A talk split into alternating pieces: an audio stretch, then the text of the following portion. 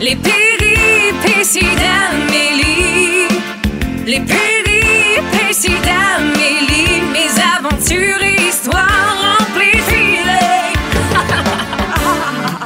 Oh. On s'est ennuyé hein, de cette image Vraiment? sonore. Ben oui. J'ai l'impression que tu en as euh, des pages et des pages de péripéties. Choisis-en une dans le lot. Là. C'est ça, j'arrive de vacances. Il y a beaucoup de choses à dire. Je vais faire attention quand même des gens qui m'accompagnaient.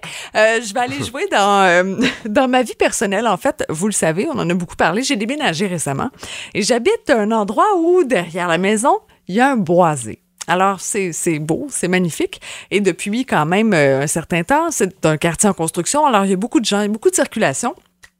Et cette semaine, mon fils me réveille à 6h15 en hurlant Maman, je vois quelque chose! Quelque Je vois quelque chose. Alors, je lui dis, ben, probablement des travailleurs euh, de la construction qui terminent les maisons des voisins. Je sais pas trop. Bon. Mais non, maman, c'est un animal. C'est Oh. un animal. Bon, il y a beaucoup d'écureuils, il y a des chats, il y a des chiens, toutes sortes de choses. Je- J'essaie de le rassurer avant de descendre quand même assez rapidement. Un Et gros animal, Un gros animal. Puis il a l'air, tu sais, impressionné par ce qu'il voit. Alors, il me dit, je pense que c'est un âne. Un quoi? Un, Un âne. Alors, imaginez, je, je descends en courant, je me dis, bon, ça y est, il y a un âne. Il y a un âne dans ma cour, mais qu'est-ce qui se passe? Et ben non, c'est un cerf, un bébé cerf de Virginie.